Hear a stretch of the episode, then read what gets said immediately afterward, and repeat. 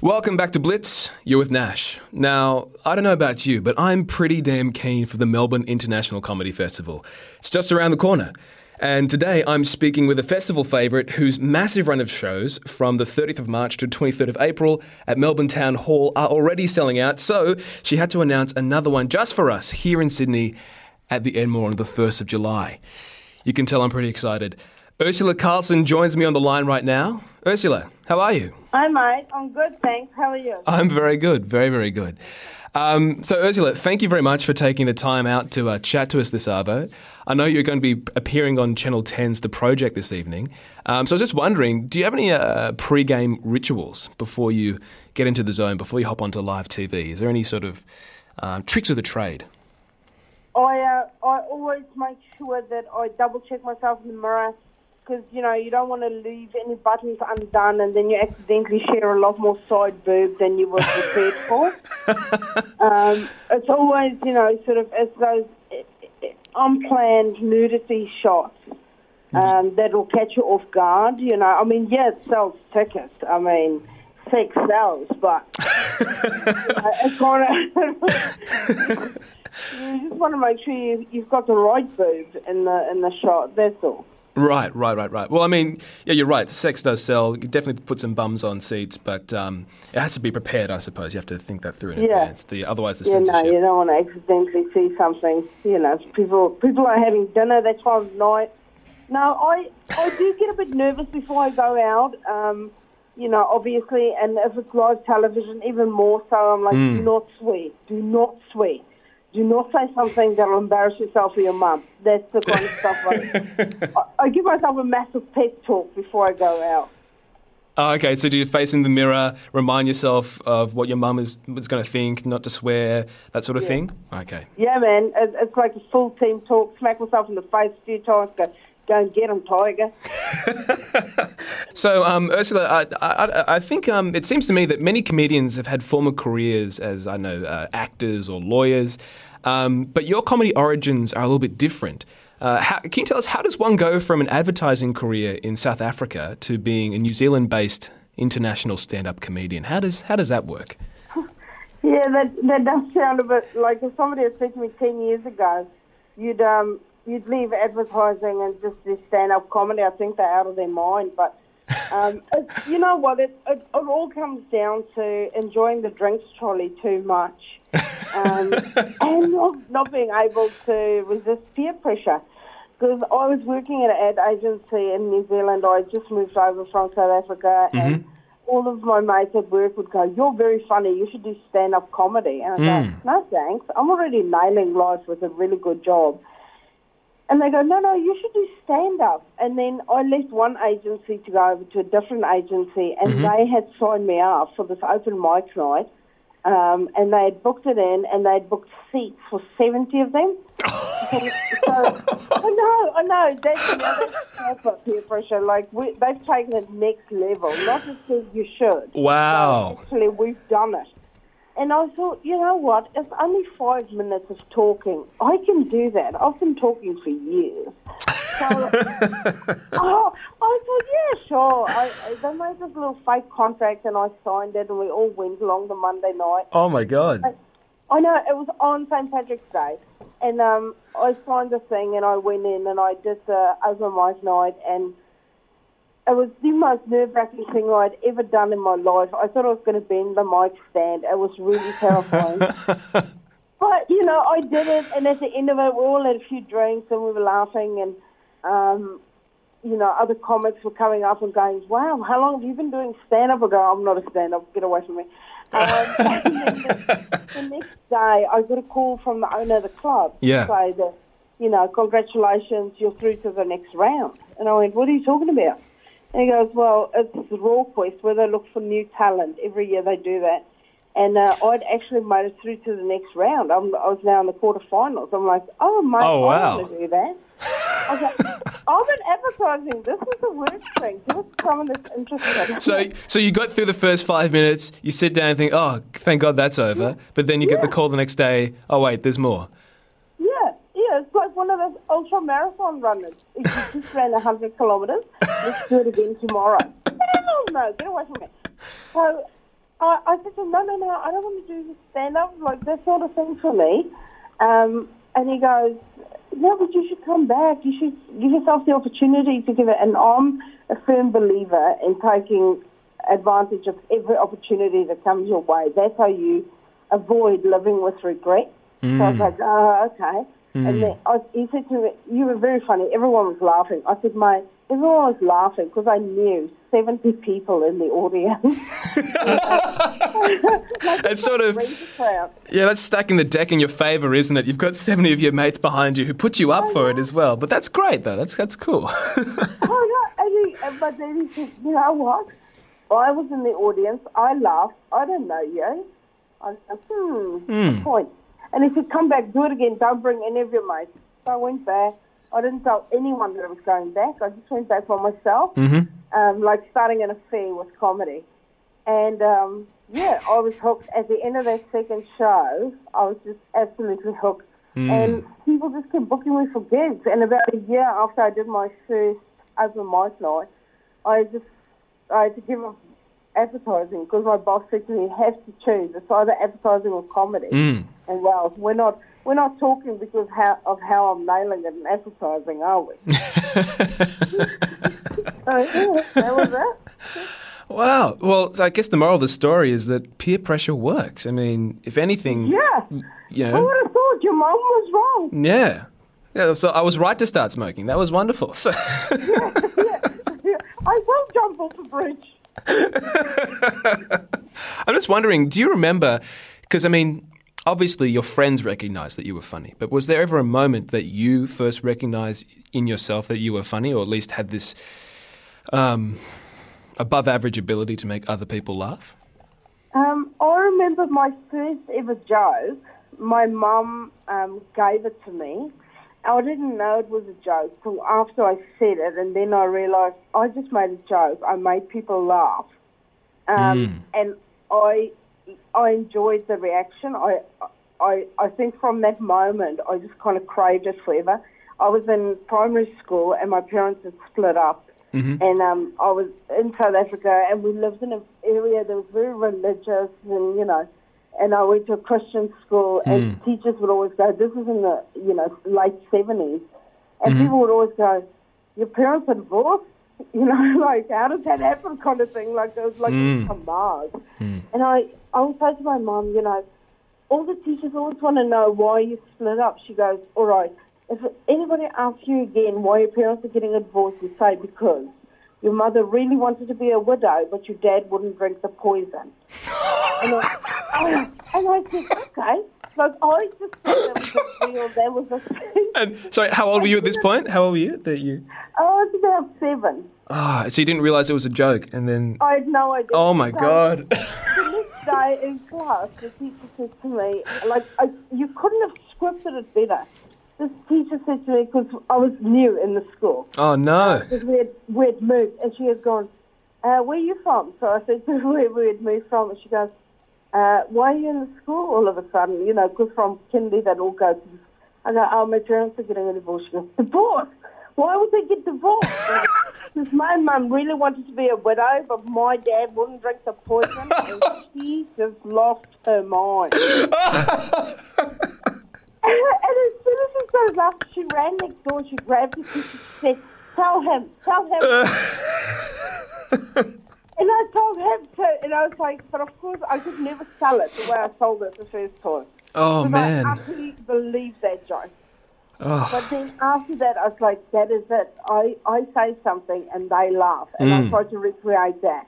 Yeah. It was so now because I wrote a book last year called Rolling with the Punchlines, and I I sort of had to, you know, when people go, how how did you know? And I, looking back, I thought that was it. That was my first time. Wow, excellent. Well, I'm glad you brought up the book. Um, I was just about to ask you about that. Um, and also, on the point of South Africa as well, all that I know of South African culture has come from another comedian's biography. So, Trevor Noah's Born a Crime. Um, read that recently as well. Um, I was just wondering so, uh, I mean, I know that as a comedian, your job is to make observations about your life and then make it funny for, for an audience. But what made you think it was time to do it in a different way, to put it into a book rather than a live performance? What was what was the turning point or the tipping point for you Um, there? actually, uh, exactly the same as with starting in comedy. An opportunity presented itself. I um, got a call from a publisher, and they go, "Hey, do you want to go for coffee?" And I went, "Yeah, sure." And um, then this lady said, "You know, for the past three years, she's been coming because every year I write a new festival story." Um, and it's all about my life or things that I've, I've experienced, and you know, it's just basic stand up, but everything that I've, because mine is a storytelling type of, um, you know, joke telling, and um, he goes, I've been to the past three shows of yours, and um, I think if you put that, just your past shows in a book, it'll be really interesting, you know, sort of just learning about South Africa and, you know, your journey to basically starting a comedy. And I went, yeah, I, I don't know. I don't know if I've got time for that. She goes, I think it'll be a great opportunity. I said, Damn it, you've got me. Yeah, she, she said the magic words. So I'm like, you know what? How hard can it be? Honestly, I write all the time. Like I literally have a notepad with me, and I'm jigging. And let me tell you, it is extremely hard. yeah. That's a famous last words. How hard could it be? honestly, because I also my brother and I saw this movie when we were kids, and uh, the the whole theme throughout the movie is this girl just saying, "If they can do it, I can do it, or it can't be done." Mm-hmm, mm-hmm. So my brother and I sort of have that that saying with each other the whole time. If anything comes up, I go, "If they can do it, we can do it, or it can't be done." Um, but I tell you what, writing a book was one of the hardest things I've ever done. I thought, wow, that's, that's really diff-" because when I started, I thought I'll just skim around the edges, you know, like a pebble on the water. But then I've read autobiographies where you don't learn anything from the person, and I go, oh, that's really boring. Like, Yeah, I don't yeah. just finish a book and go, I've learned nothing from you. Mm-hmm. But I'm, I'm also kind of, you know, uh, sort of ripped in half with this because I'm very private um, as a person. But then I thought, I need to open up if I'm going to do it, in for in for a penny, in for a pound. Yeah. So um, I did. I revealed a lot of myself in the book, and I thought, um, you know, at the end of the book, I also say this is the last book I'll ever write because it was so hard. You know, you sort of have to revisit things in your life that you didn't even. Some stuff you can't even remember, and then it's like a ripple effect. One thing opens another door and another door, and it's Can- like, wow. Can we just compare it to you? You were saying earlier that you prepare a new hour each year. So Yeah. uh, obviously that's an ongoing process. But uh, could you com- compare the pair? So how long does it take you to prepare an, an, a new hour versus this book? How long did you work on the book versus an hour of stand up?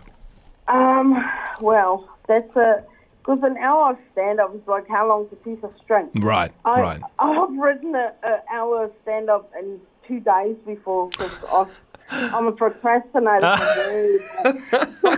I can I can easily you know put put off writing hour. I mean, it's, the whole time it's in my head. Yeah. Like I think about it the whole time.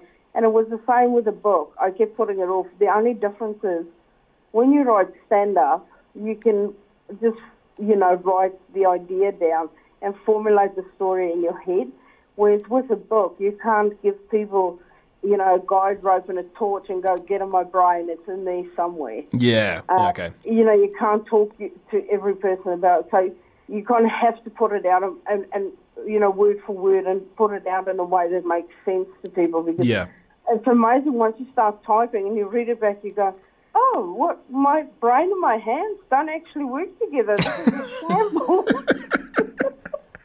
and then you have to try and, you know, rejig your own life and make it, make it look like it makes sense because everything just kind of comes out of you like you, you've had a big night and it just kind of falls out of your head. and, and then you go, oh, I need to make sense of this and put all the carrot pieces together and all the corn pieces together.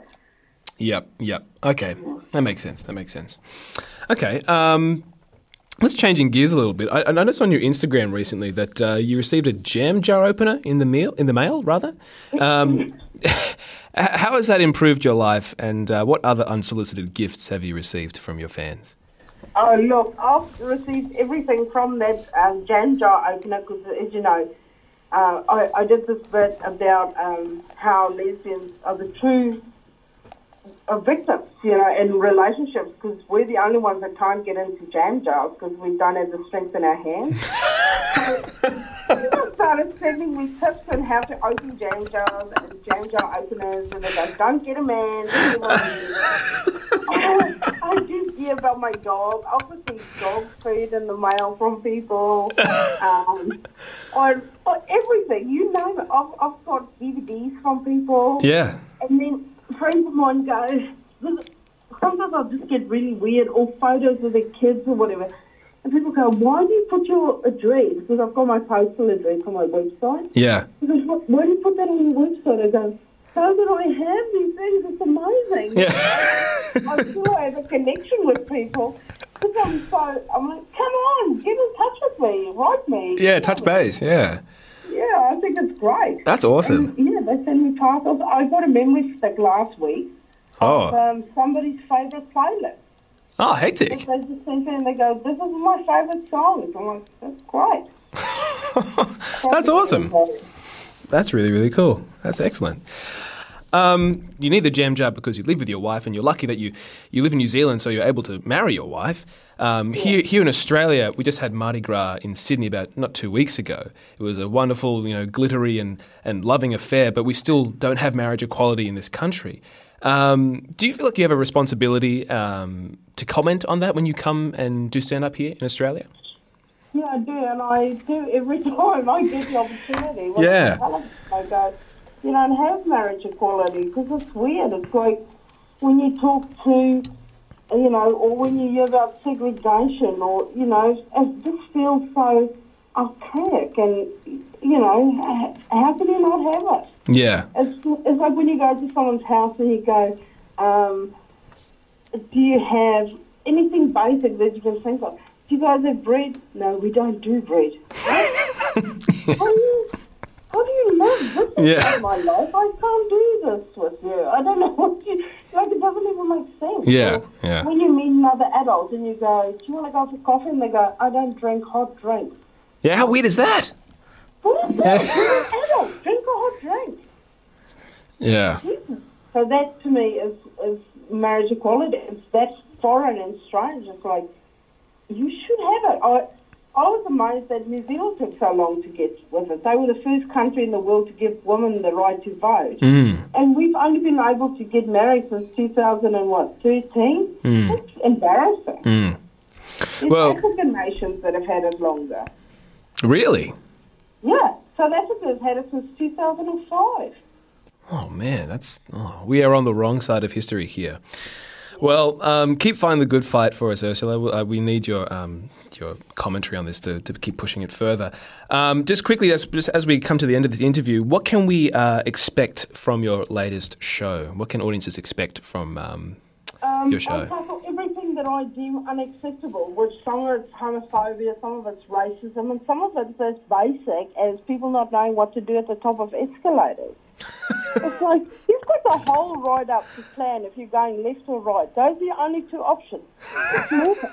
Don't stand at the top going, where do you guys want to go? I want you to move. That's what I want you to do. I want you to just move and not block the escalator. Like, there's no pause on this thing. Get out of the way. yeah? Or don't talk to your mates in the door of the shop. Yeah, I'm going to click my tongue at you, but that's all I'll do because I'm passive aggressive.